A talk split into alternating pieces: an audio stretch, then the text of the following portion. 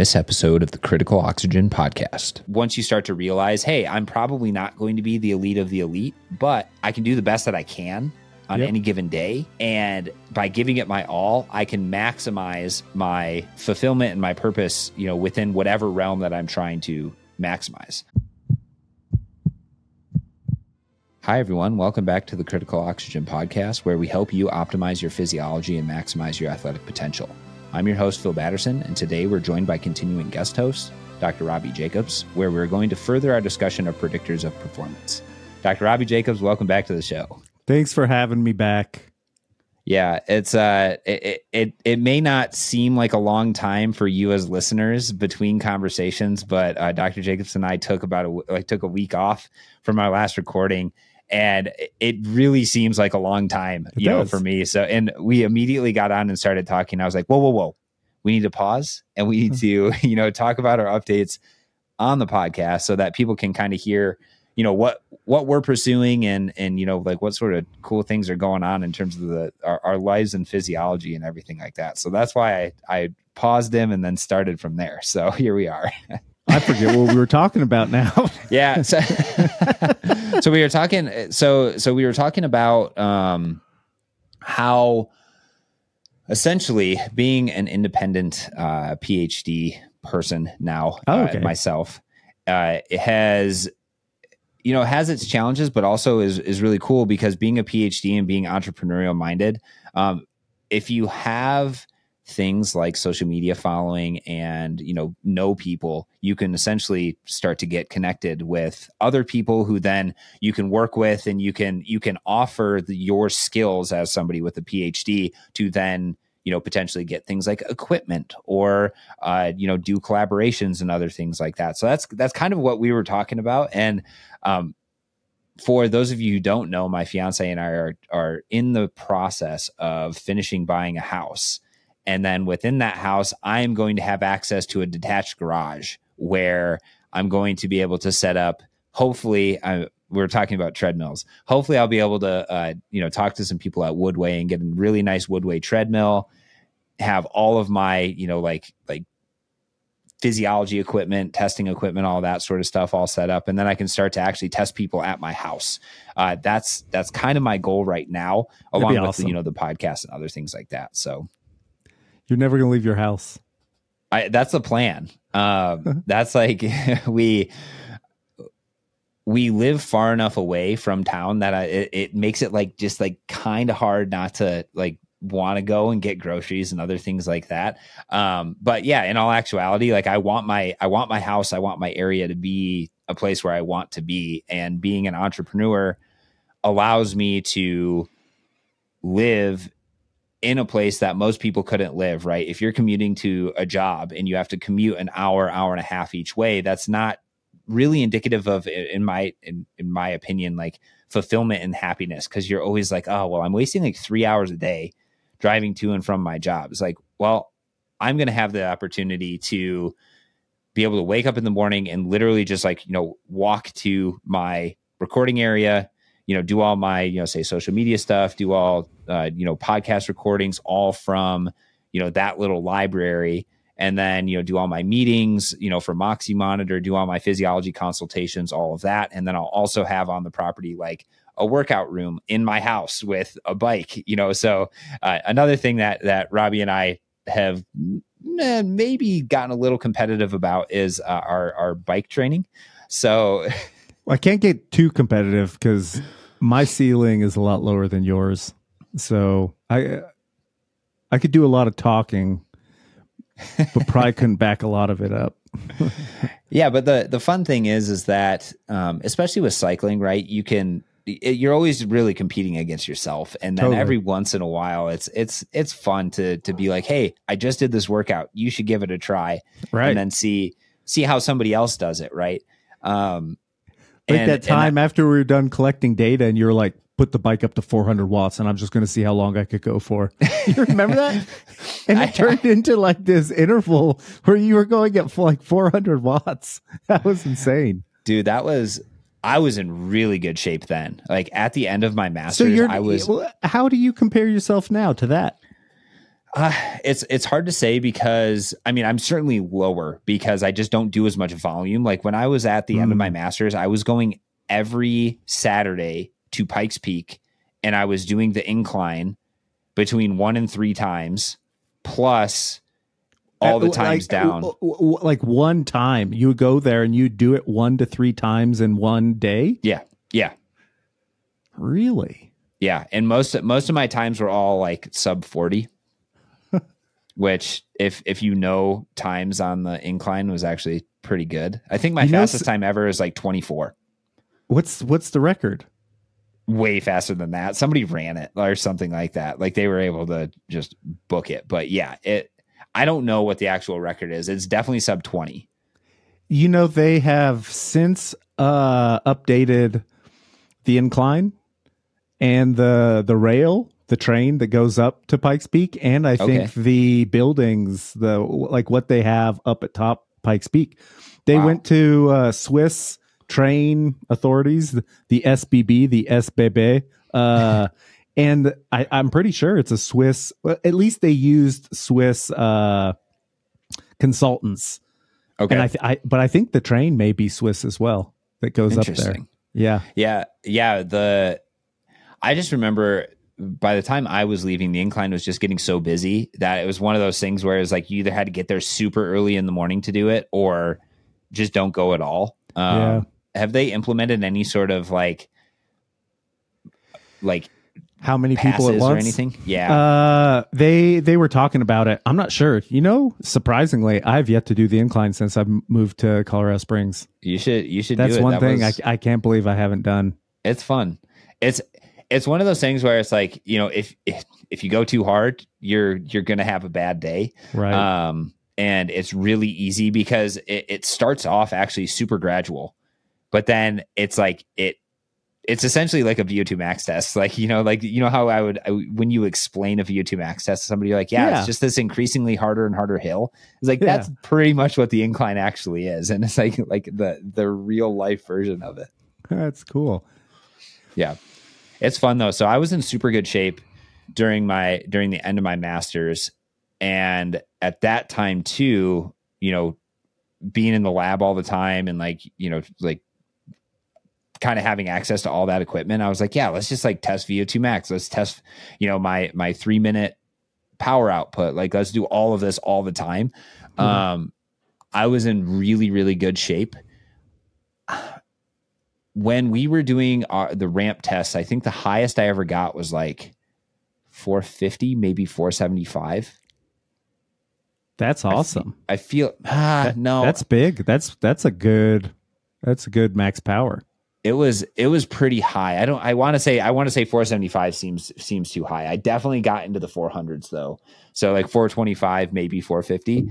Um now when I do so now I do a longer ramp test. So it's it's it's a lot lower. It's three minutes. Yeah, it's three minutes steps, and they start at sixty watts and then go up twenty watts every minute. So it's it's more of kind of like an endurance sort right. of step test, and for sure, it's my max power output isn't nearly as high. Like I think right. I hit three hundred towards the end of that test. Um, how then, long does it take? Oh man, that was like had to be like closer to like the 45 minute mark or something. That that's a really good point. When we focus on VO2 max, is like we should really discuss how the graded exercise protocol that you use so importantly can influence at least the power, right? The the mm-hmm. reciprocal mm-hmm. power that uh, is being monitored along with the changes in VO2. VO2 is probably going to be the same, um, But those longer duration ramp protocols is going to give a closer idea of like performance VO2, more what your VO2 would be if you were training. Whereas those faster ramps, like the 10 minute, I, I say faster, even though that's more standard. There's so much uh, discoupling from the VO2 you're measuring simultaneously with a quick ramp versus if you went out and actually sat at one of those power outputs that was mm-hmm. within the protocol and what the associated VO2 would be. Yeah. Yeah, I think I think there's value in you know the the faster ramp for yeah. Yeah. for both and Yep. but for me you know now I'm like I'm like okay well the shorter ramp is getting me because with that shorter ramp my uh you know quote unquote FTP you know maximal lactic steady state whatever you want to call it is like 260 so but I can only go to like 300 so I can only do like two steps above But that that's 260 that's how it should be. I mean, that's how Yeah. it, it really is, right? So once somebody is really at their maximal uh, metabolic steady state, you're not going to be able to go much further than that. So No. that's probably much more accurate. But you like to flex with a with a lot higher max power output, right? Yeah. Yeah, it always feels better to be like, oh yeah, I hit you know four four twenty five, than to be like, well, I only hit three hundred, and then you and then you talk to people on the phone who are like, yeah, you know, I just did a, a twenty minute like test, and I was seeing threes for the whole time. I'm like, dude, that's insane. Yeah, I would work with people that would, if they were uh, didn't have a lot of time to exercise, they just go and do 400 watts for 20 minutes. I don't. I can even do that. I wonder if I could do it for a minute. That's and like we were saying, I think in the last episode, like holding a constant 400 is a lot different than if you're on like a fan bike where you can kind of modulate that a little bit. Like even Right. jumping like 390 to 410, Right. like you know that's much more uh, sustainable than just 400 yeah. all out and it gets as soon you know when you're when you're doing something in erg mode as soon as your that power decreases your cadence to a certain extent it just feels like you're going through mud Yeah. and then it's just you know it's just all downhill from there and it's you stop very quickly Yep. Yep. Yep. Yep. Especially when you're in erg mode with a dirty chain. yes yeah you don't want to you don't want to uh, have that excess um you know resistance right Brutal. And that's that. I don't know if we've shared that on the podcast, but uh, what Robbie was telling me is that he never knew that you had to actually clean your chain on your bike. yeah. So, so what'd you do? You cleaned it, and then you gained what, like 25 20 30 watts back but because i didn't clean it for two years you know i rode bikes with my friends when i was younger but i never rode like competitively or as a sport and so if if i ever had to take my bike in i just took it into the shop and they fixed kind of everything collectively right? i never realized and i don't ride outside and so i'm riding indoors so i didn't realize how dirty a chain can get just riding indoors oh boy was i ignorant Woo. but that that entire two years i was like man i just keep getting worse and worse and worse i don't know what i'm doing yeah, you're like, I feel like I'm pushing harder. Am I overtraining? Yeah. What am I doing? that's Like, exactly what i thought but then i actually looked at my training volume and it was going down i was like oh great yeah, yeah. So it's like because oh because that intensity, you know, that like that uh, relative intensity was going up. And you were increasing the resistance on the bike, so you know it's like you you have to reduce your volume if your intensity is going up. Oh, Like, it was terrible. It was an in some game. I was losing my mind. Yeah. And then I cleaned it and I was like, I love cycling. This feels great. feels like I'm riding on a cloud.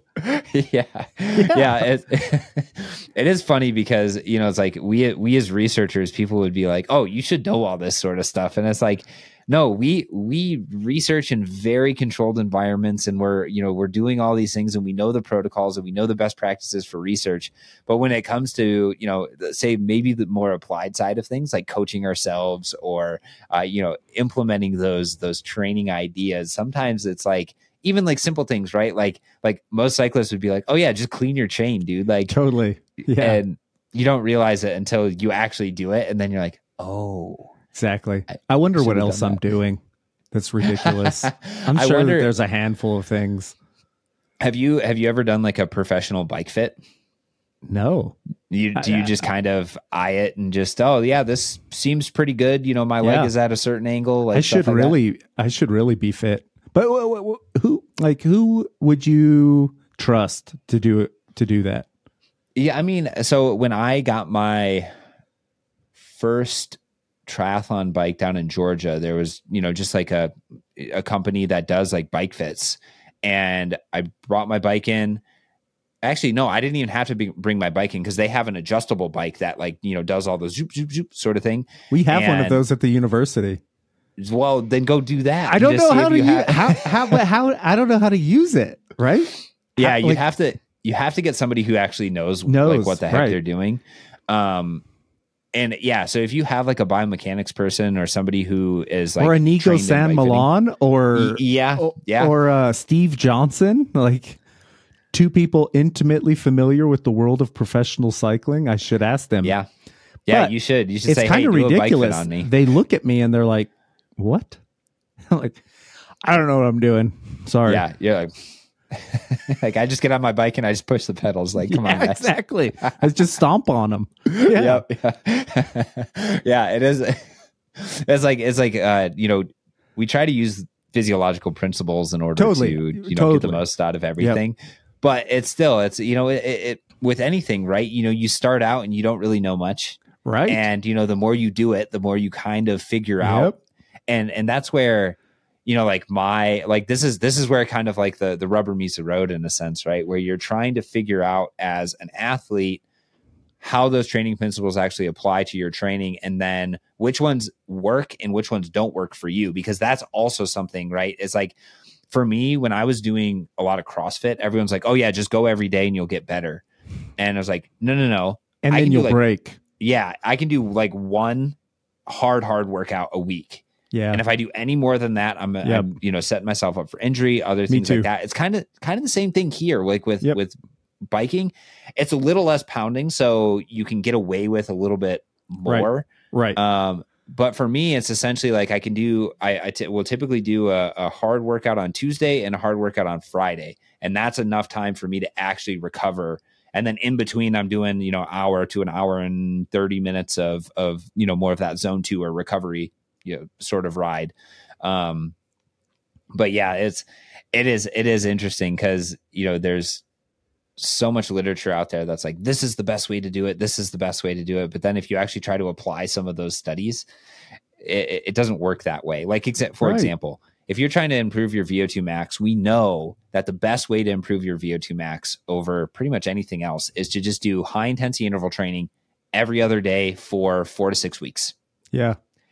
But in all practicality that doesn't work Right. because you would you eventually you get tired like Right. You don't So look forward to it when it's when No. it's that when you're doing that every single day. I don't care how much you love the sport. It it it drains you. It- mhm. like even getting ready to do uh your intervals.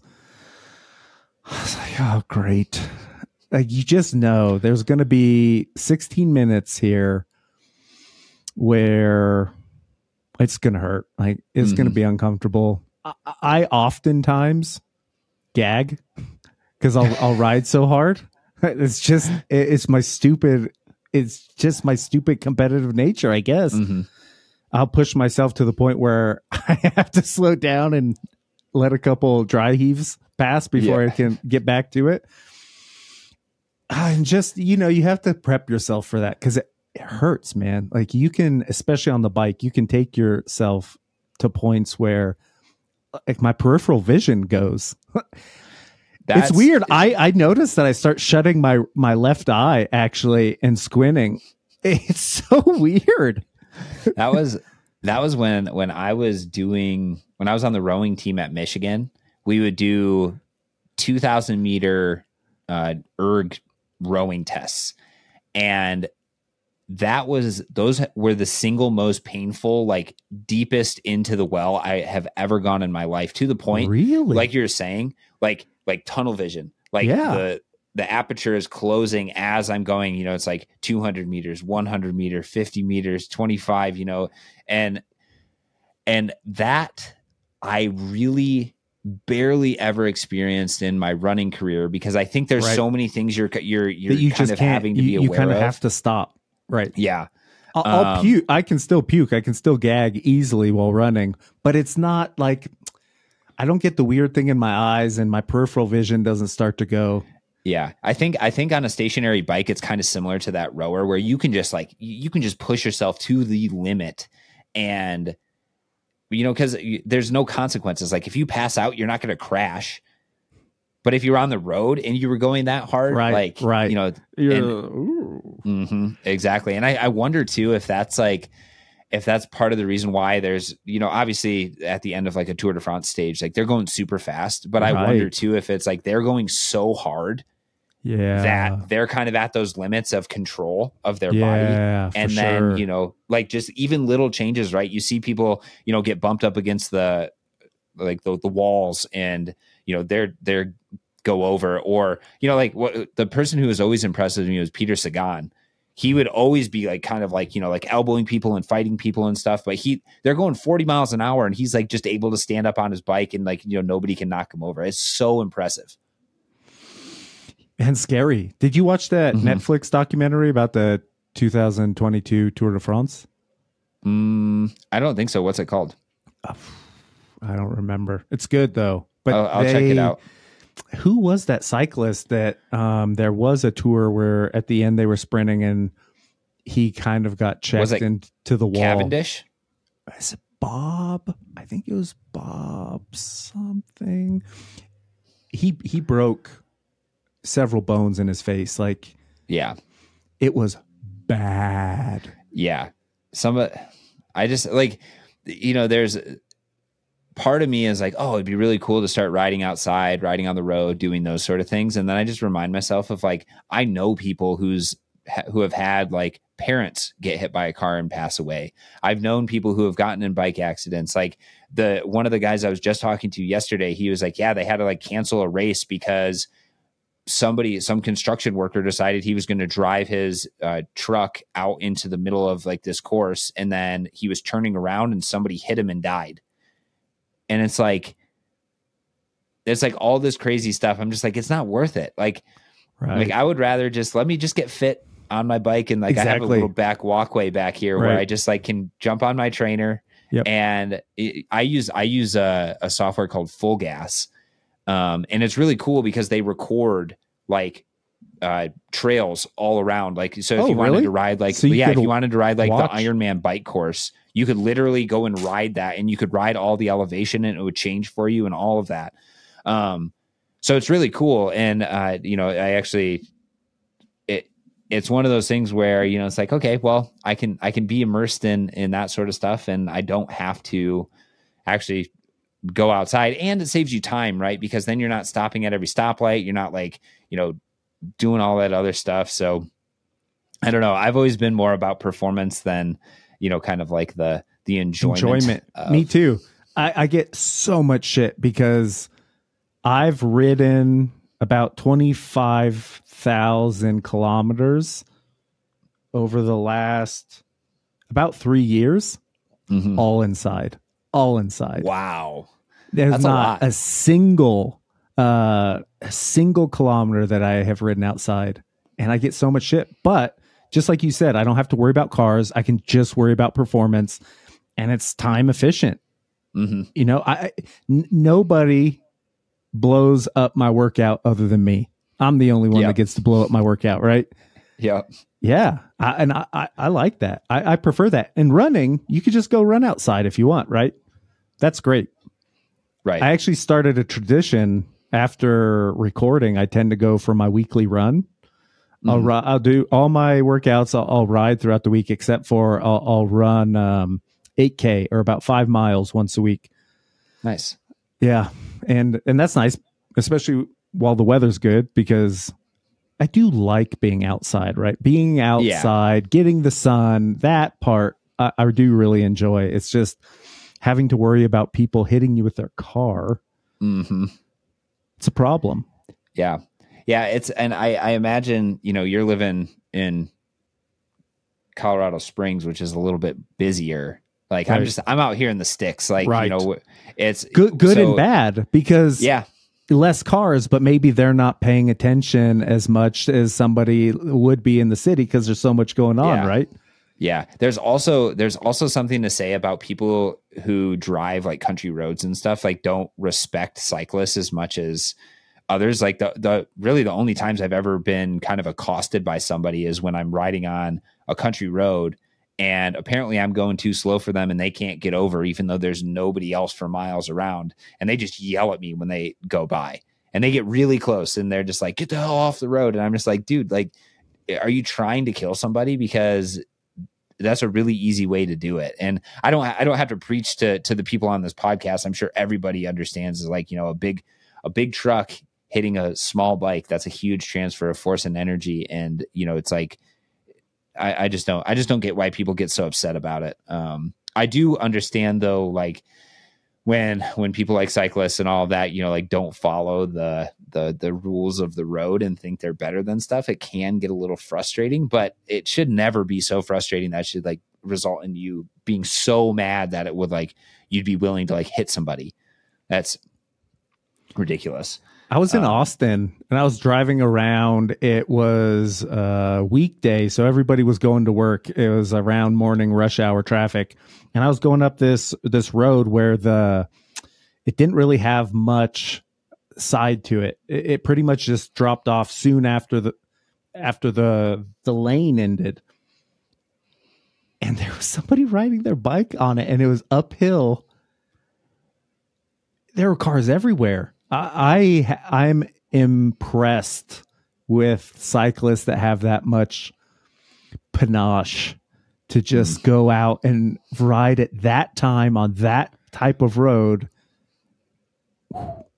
Yeah, I couldn't do yeah, it. That, no, I I can't either. And um, I used to I used to train with with a guy who's my neighbor, and he he has since kind of done what you've done. Is he does all of his training inside. He does it all on Zwift and you know has trained for like multiple Ironmans doing that. And, really, and all yeah, all this stuff. And he the only time I think he actually like does stuff outside is when he's running.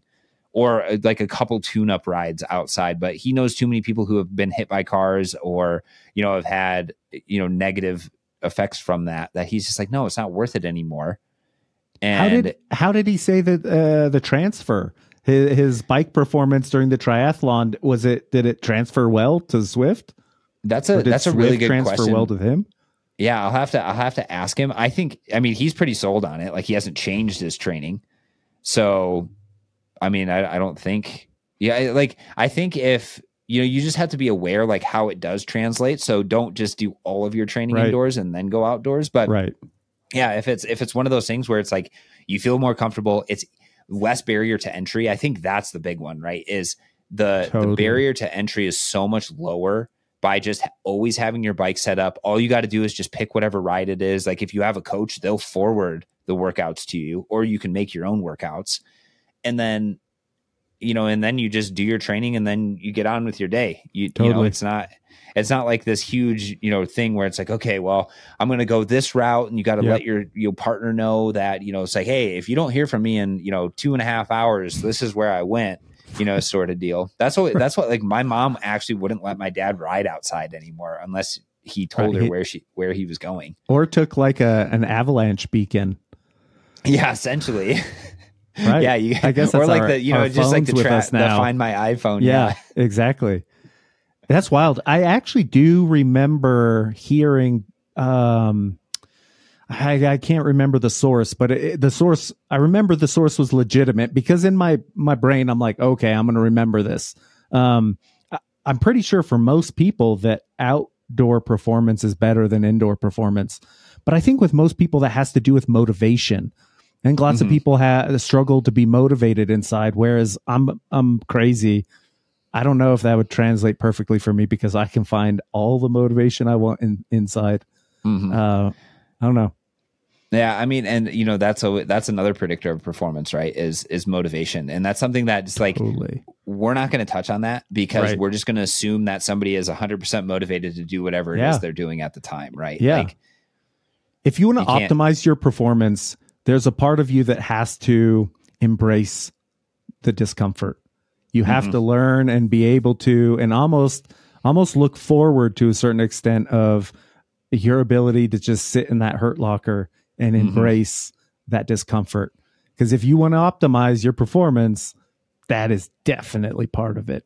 Yeah, I think that's that's if you want to maximize your performance on any given day, right? That's really what you're trying to do. Yep. Is you you have to be mentally mentally strong because at like there's definitely, you know, physiological factors that could influence your psychology, but I also think like I've known people in the past who you know, they're they're just cruising along, cruising along and then all of a sudden they're just like, yeah, it got too hard and I stopped I'm just like, like in my mind's eye, I'm just like, that's never an option. Like, like if I started a race, unless, yeah, like even when I, I broke my foot and I finished a two mile race in high school, like, what part of your foot broke?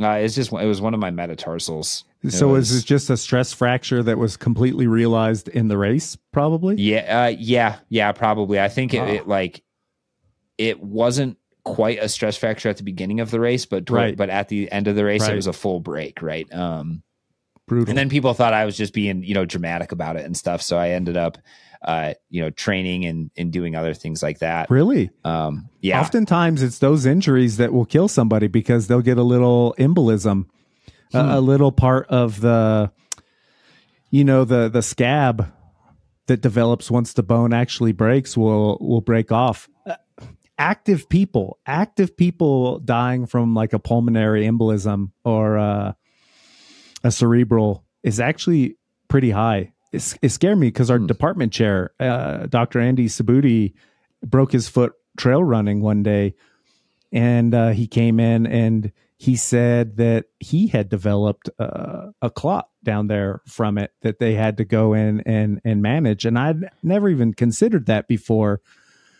but after that, lots of people in the department are saying, I know somebody, I know somebody, I know somebody that. Mm-hmm. So now every time I get a little injury like that, I'm like, oh, great. assess, yeah. assess, assess. Yeah. It's, you it's always one all of those the time. Things. Yeah. It's, uh, it, well, so I was actually I was there when Dr. Subudhi came into the lab and used right. the ultrasound. Yeah, yeah, yeah. To, when that happened. Yeah to yeah. see if he because he, he, was worried that he had a clot, and so he popped in, and we had the yeah yeah we had yeah. the ultrasound set up, and so he he used it to identify. Yeah, yeah. Because right. I asked him, I was like, uh, like why are you in here? It's like seven thirty in the morning or something like that. He's like, oh, I'm just checking to see if I have a blood clot. I was like, what? A yeah. blood clot? Like, like I, I hope not. That. Like, yeah, it was it was pretty wild. And yeah, he just comes he just comes in, turns you know turns on the probe, puts a little ultrasound gel, and was just like looking around. I was like oh hey well what you doing there like I remember just, that. hey, speaking of wild, what do you think about the new world record in the female marathon? I what what is the actual time? Because I haven't, I didn't see it. Really? It, no, I it, I watched I watched I watched Eliud Kipchoge run. You know whatever he ran, and crushed it. And then there was a video on YouTube that popped up that was like, oh, the craziest world record ever you know ever set. And you know I was like, ah, I'll get to it later. So, what was the time that she actually ran? Over. So she beat it by over two minutes.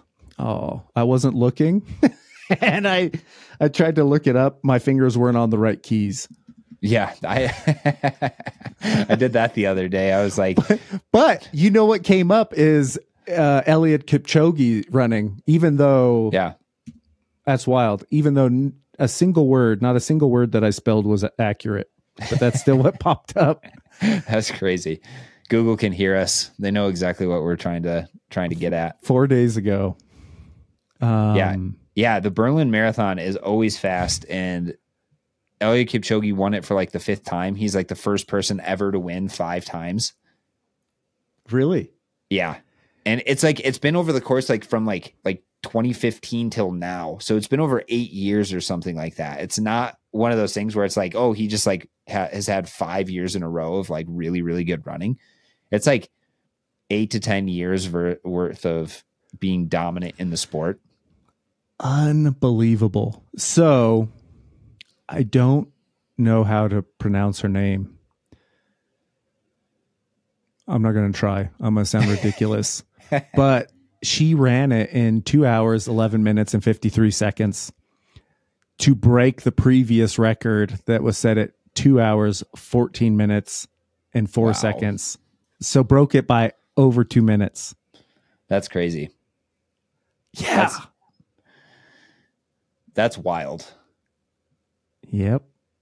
And it was wh- wh- where was she from? Probably like, like Kenya or something like that. uh, Ethiopian.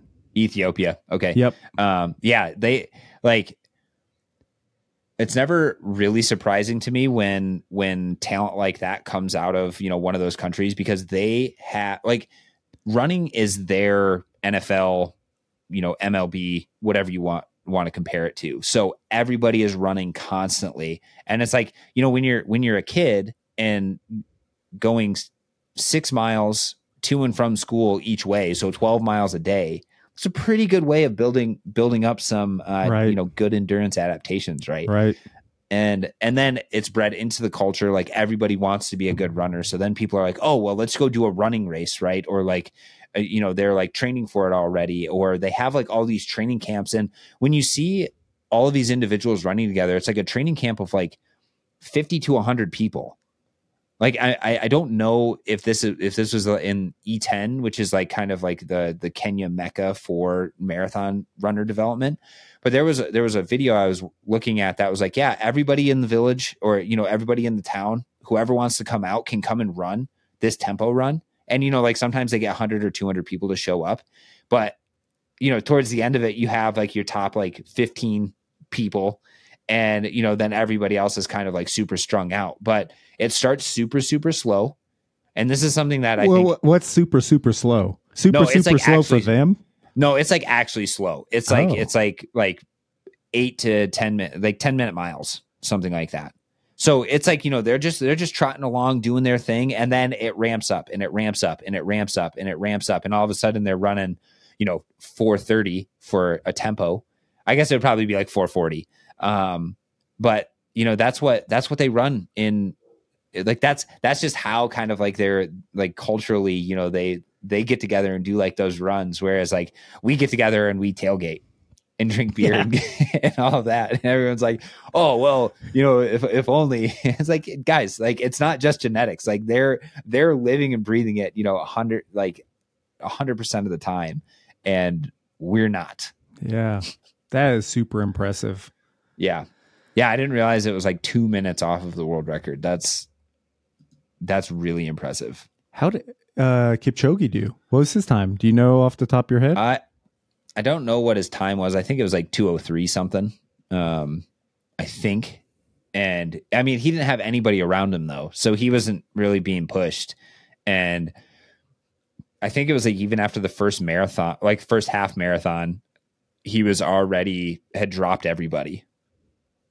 So he's just in a league of his own. He's he's crazy good. I wish that I was good enough to qualify for just one marathon so that for like the first I don't know, may, maybe 1k. Now probably not even. I'll just try to run with him. There's even for 400 meters. Yeah, I probably I bet you I couldn't. I even for 200 meters I I want eh, you'd have to you'd have to run essentially a 110 400 Okay. Oh, So- that would hurt. I couldn't I couldn't yeah do that. so No, a 30 I a 35 second 200 that's fast I, I couldn't do that. Wow. yeah That's, That's so fast. amazing. That's so amazing because I'm not a couch potato. I mean, that is so brutal to think. And what hurts me even more is when I consider people like Elon Musk, because sure, I'm not gifted genetically to be physically uh, impressive, but my prowess maybe comes more from my intellect. But then you see people like Elon Musk, and you're like, "Wow, I'm just a normal. I feel like a normal schmo, just Yeah. middle of the road, uh, yeah every everywhere and everything. Damn it! no i i i think I, you know, one of the one of the quotes that comes to mind is that comparison is the thief of joy. That's true. That's good. It It it, really it is, one of those things where if you're always comparing yourself to others, and I mean, in this world of social True. media, and right. I mean, I'm sure even within this podcast, I'm as soon as we start to release like the podcast episodes and stuff, I'm going to be comparing myself to oh, d- eh, are we are we trending upwards? Are we trending downwards? Sure. Like oh, only five people listen to that episode. like I wish more people would listen. You know those sort Right. of things. Um, and it it's rough because especially I think especially in academia, it's really really rough because you you compare yourself to like those people that you're reading all their papers, right? Right. And you're right. like, oh well, like oh that's a great idea. I, I had that idea, but you didn't get it published. Yeah. And you know, so you're always kind of like like almost right there, but you're not quite right there. And it's just it it's just brutal. And then you start to look at though the like the people who are extremely successful in terms of academia, in terms of research papers, publishing, most of the time don't have good work life balance. It's similar to you know being an elite level athlete, right? Like you can't have necessarily good work life balance. Like you have to be 100% invested in your work in order for it to work out. And it's it's the same thing with any with any sort any sort of super high high level uh, individual, whether it's you know business, academia, uh, you know athletics, sports, Totally. those sort of things. You have to have disbalance, and but I think you know once you start to realize, hey, I'm probably not going to be the elite of the elite, but I can do the best that I can on Yep. any given day, and by giving it my all, I can maximize my fulfillment and my purpose, you know, within whatever realm that I'm trying to maximize. Exactly. And- Yeah. And, Phil- and that's what the predictors of performance really are. is Totally. being able to do that. Would uh, I, as your master's advisor, been able to do that interval? I Workout? I don't think so. No I don't way. think so. And it I could it's- have it's done crazy. anything. Close. it's crazy that. because how long was it between seeing each other? Was it was like almost four years that Yeah. we didn't see each other. yeah. And you know, when when you were my master's advisor, it's like, yeah, you know, okay, you know, he might he might have a little bit of waste weight to lose, like those sort of things. Oh, things. I then, had a lot of weight to lose. and then and then I saw you at ACSM. I was like, where'd you go? like, Yeah. No, I lost uh, at at the biggest, like the most weight I lost. I lost fifty pounds. nice. As a little bit of it has has come back, um, but as you said, I was on the track where I thought I wanted that academic uh, success to, to reach that pinnacle of like preeminent, you know, researcher in a field of you know performance or mitochondrial physiology, and I realized soon after you left, I'm like, that's not going to happen. I need to get back parts of my life that I've let go by the wayside. Um, hmm that that that really took away from my life quality, and Yeah. it, it was a it was like a two year odyssey to kind of get it back. Because I wanted to Yeah. change a lifestyle so it was maintained, right? I didn't want to do anything drastic. I, I had to look forward to it, and so I built up my my endurance, you know, my resilience, uh, my foundational basis over like a period of two years. And I'm doing things now that if then I would have said, that's what you're going to have to do in order to live this life, I would have been like, I don't want to do that.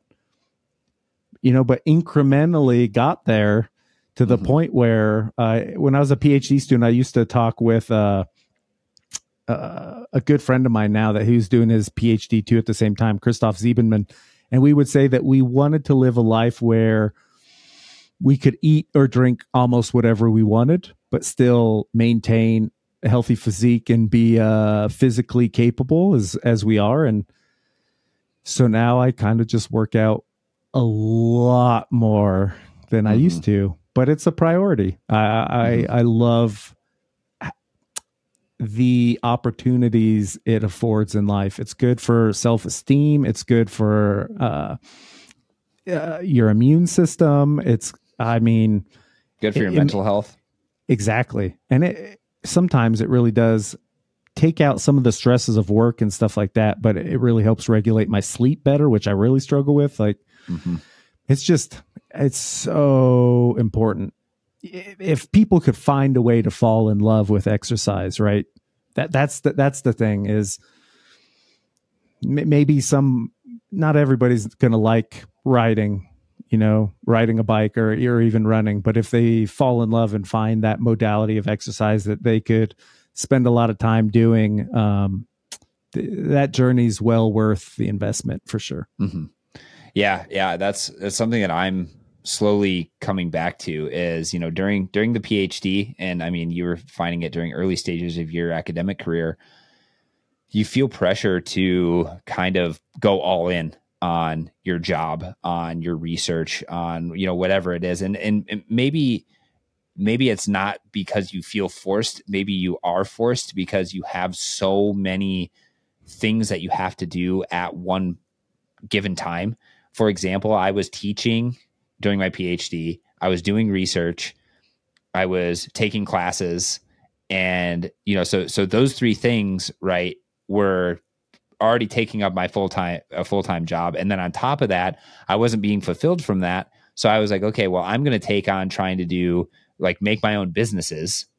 So I had like, you know, two like sort of early businesses that I was trying to start. And then on top of that, I wasn't making enough money from my university job. So I had to work another job. So, you know, I'm doing like five or six things. And, you know, then the first thing to go is is is exercise, right? Because you're like, oh, I just don't have time to do it. Can't do it. But as soon as I started to be a little bit more selfish in terms of, of treating myself better, getting more sleep, exercising more regularly, and all of that, I was more, much more effective in all the things that I was trying to do.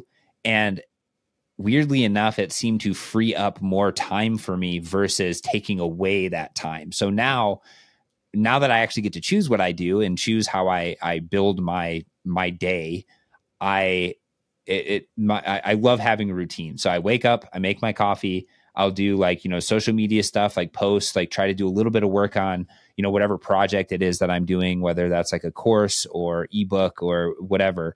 And then when I'm done with that, I'm kind of like starting to get hungry. I'm like, okay, time to work out. So I'll go jump on the bike, you know, for hour, hour and a half.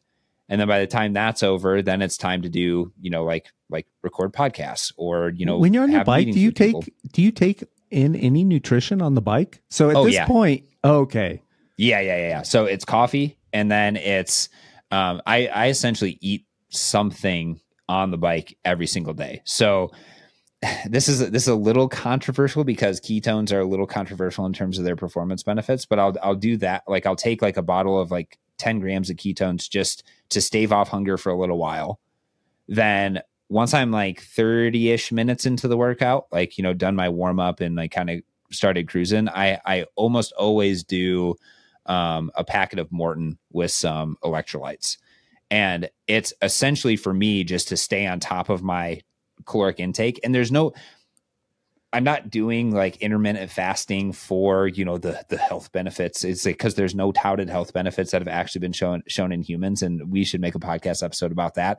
Um, should but but I, I just that's just how it's just it just feels better for me like to to i feel clearer when i'm you know not focused on just eating right away um i i feel like my blood glucose and other physiological regulation is better when i you know start eating during my workout versus eating before um what's Maurten's?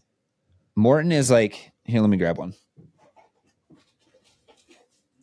so it's just it's just a little packet. It's like a drink mix. And they have, so this has 80 grams of carbohydrate in it. So I just dump this into a shaker Which bottle of 500 milligrams not, of water.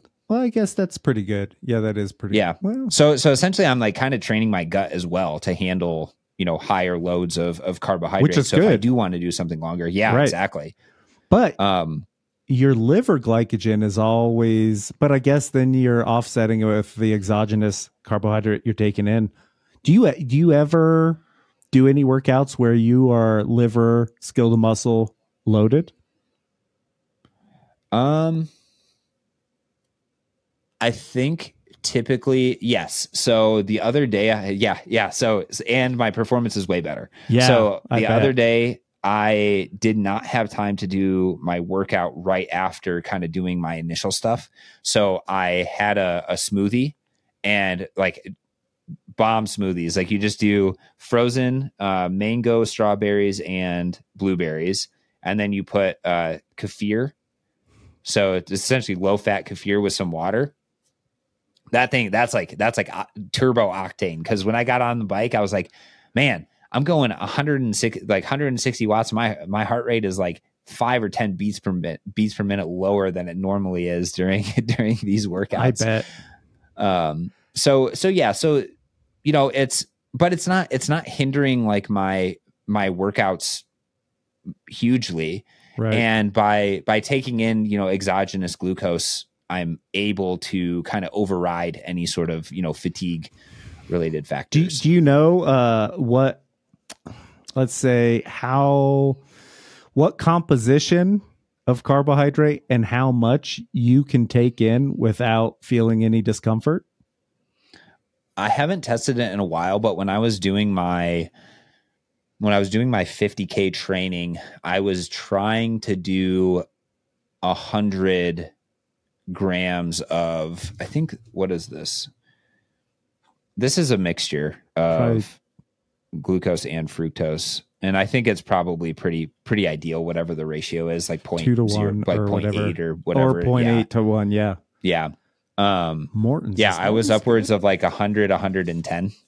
Um, Really? and- And, and, yeah. no problems. nope. That's awesome. So, yeah, it was, and you know, that's like that's like, I, I think it's super important to be focused on your carbohydrate intake, especially if you're in a situation like me where I'm doing, you know, a hundred and you know, an hour and 30 ish minutes of, of work in the morning without eating anything. Um, and exercising close to fat max. We know that fat max is not 100% fat burning. It's, you know, a lot of fat, but it's still a lot of carbohydrates as well. So, you know, you're you're going to run into issues if you are always doing fasted workouts in the, in that sort of uh, capacity. You'd have to go lower if you wanted to actually, you know, not have to worry about it as much. But yeah, then after that, I'll do um, in terms of eating. I'll try to get in a lot of protein, like I think like set 70 plus grams of protein and it's like mo- mainly coming from like protein shake you know sort of deal but then on top of that i have this is like people don't don't follow my diet just just yeah, don't. you know- I, same if I said what I eat yeah too, for sure. but I, I'll do so. I have like mass gainer, and it's got a lot of maltodextrin in it. So essentially, just like you know, glucose chains. But I'll do only one scoop of it. Normally, they say oh two scoops, but one scoop is like 120 grams of carbohydrates, and that doesn't bother my stomach. Neither does like the 75 grams of protein that I'm consuming. So those two don't bother my stomach. It's a way of me, you know, kind of refueling after the workout.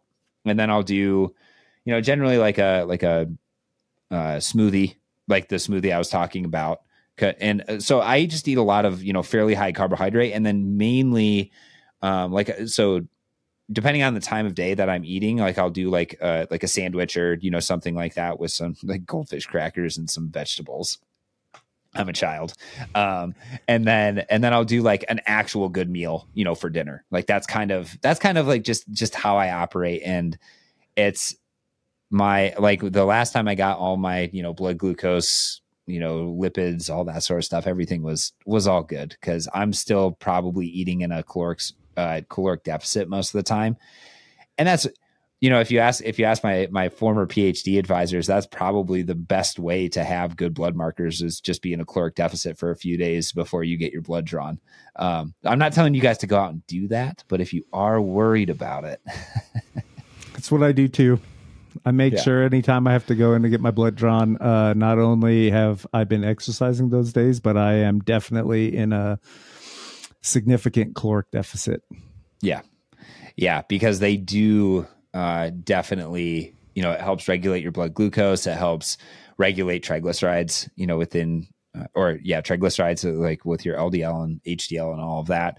Um, and it's just one of those things like that. That's something doctors should be asking people. Oh, you know, like, have you been weight stable? Are you losing weight? Are you gaining weight? Because if you're gaining weight, I can almost guarantee you your numbers are going to be skewed towards the worse end of things versus if you're in you know in the process of losing weight. Um but that's this is this episode has been a, a, a kind of a large digression from the initial planned predictors of performance. But i think this has been fun because we've been able to explore like how we as researchers actually like train um, you know, the type of, of food and everything we're intaking, and then just, you know, a little bit of like, like what it's like to be a researcher and get your life back when you're, when you actually choose that being, yeah, uh, sure. living is, is better than just your career. Right. Yeah.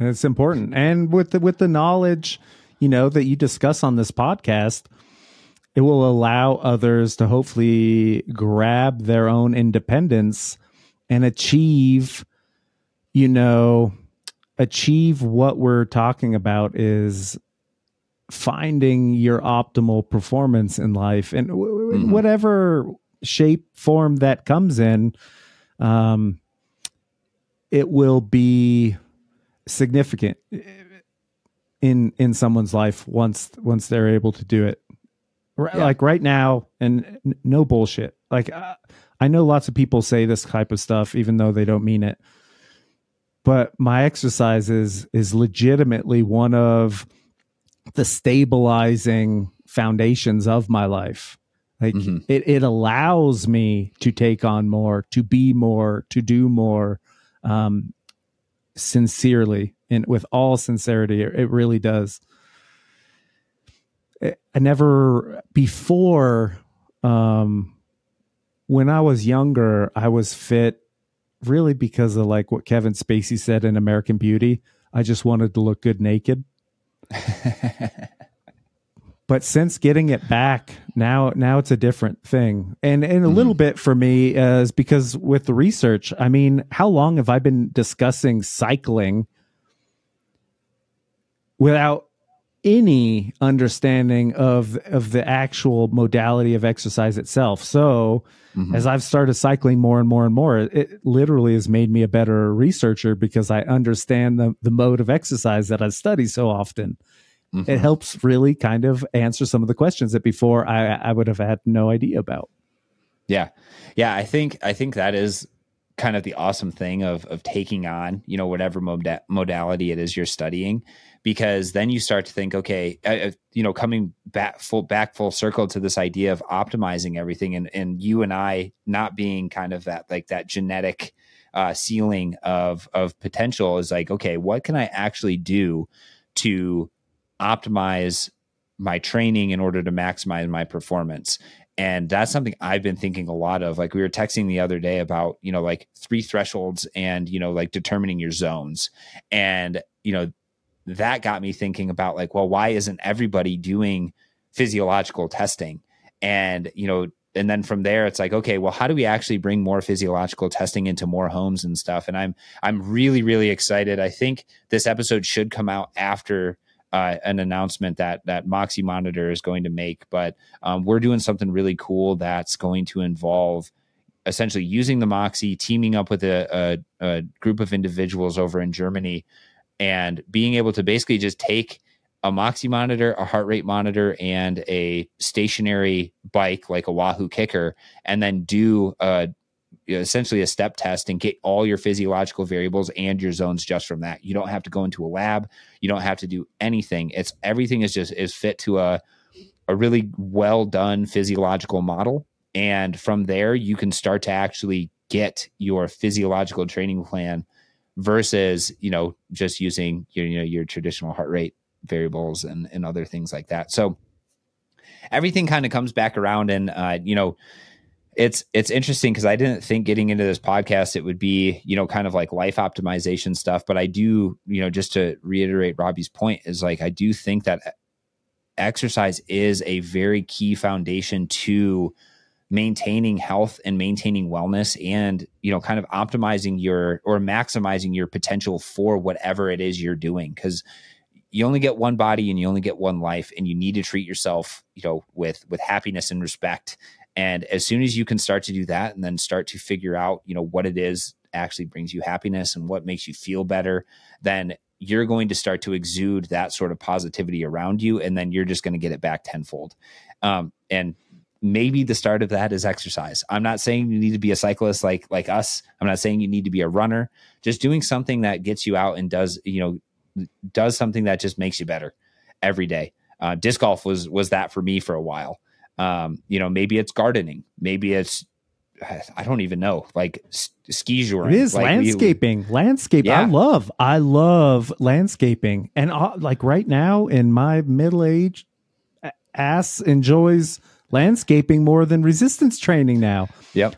Can you believe that? I used to uh, resistance train uh, 20 years of my life consistently. Yeah. Never thought that I would find more enjoyment in going outside and digging trenches sometimes. hey, you know, than pushing weights around. Yeah, if if you're if you're really enjoying that, you should come out to Michaela and I's new new house. We we have a we have have lots of work for, that needs yeah, to be completed. We have we have a yurt that you can stay in. Yeah. And uh, we we need some we need some T posts and a fence put up, and I'll, I'll be glad to help you with that. Hey, I could show you pictures of uh, we had a massive windstorm. I think you were here one time. Like the wind here can get gets wild. Mm-hmm. It blew over a tree in our backyard and took out half the fence, and then uh, the rest of our fence was taken down for other reasons I can't talk on this podcast. But uh, I, I, had to re- rebuild a portion of the fence. It, it was yeah. good. It's good. I can yeah. help. No offense yeah and and it, I, i'm kind of joking but at the same time i'm like actually though because like it's gonna it's gonna be tough. We live on uh or we're gonna be living on kind of like a like a rock shelf so we're gonna have to drill some holes to get the t-post in deep enough and all that. Yeah our property's on all kinds of sandstone so we, okay. we we're running into the exact problem. Actually the 40 year old retaining wall that we previously had was anchored into the sandstone with these uh, cables with these cables mm-hmm. that they it's not done anymore but uh it it lasted for 40 years is pretty interesting yeah yeah it's uh it, yeah it, so at the end of the day right it's just about finding stuff that yeah. you love to do find and yep. you know putting yourself in a situation to just get better every day and uh you know it's like like i said this is a digression from what we initially planned on talking about but i love these sort of conversations and this is exactly why i i just love these conversations with Robbie, and that's why I had such a good time in my masters because we would just sit down and we just talk about this sort of stuff. So if you guys have any comments, questions for us, you know, leave leave a comment down below. If you're on YouTube, uh, reach out to me at Critical 2 on Instagram. And um, until until the next time, we'll catch you guys later.